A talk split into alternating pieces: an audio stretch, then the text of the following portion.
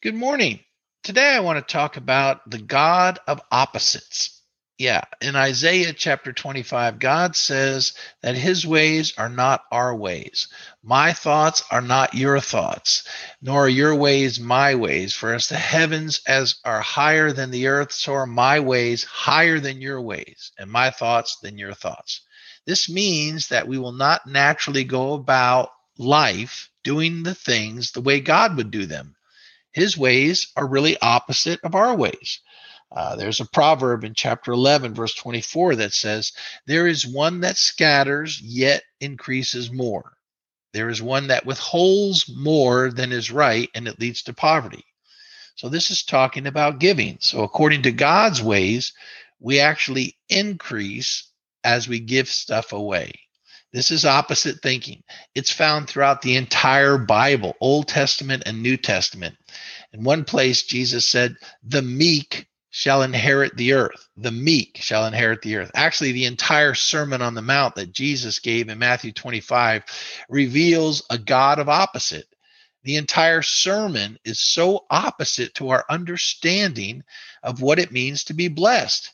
It's opposite of how we feel we should act towards those who mistreat us. It's opposite to how we react when someone strikes us on the cheek or takes something that belongs to us.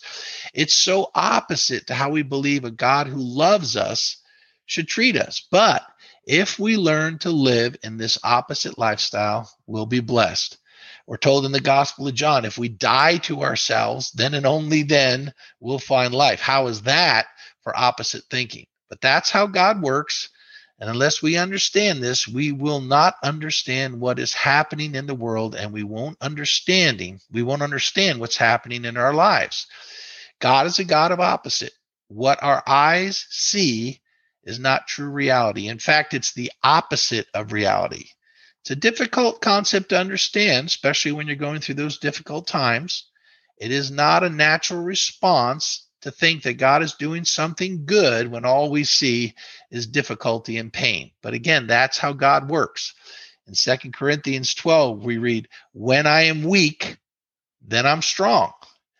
You know, in the Superman comics, there's a planet called Bizarro World, and it's a world where everything is the opposite of the planet Earth. Instead of being round, the Bizarro World is a cube. Instead of loving beauty, they praise ugliness.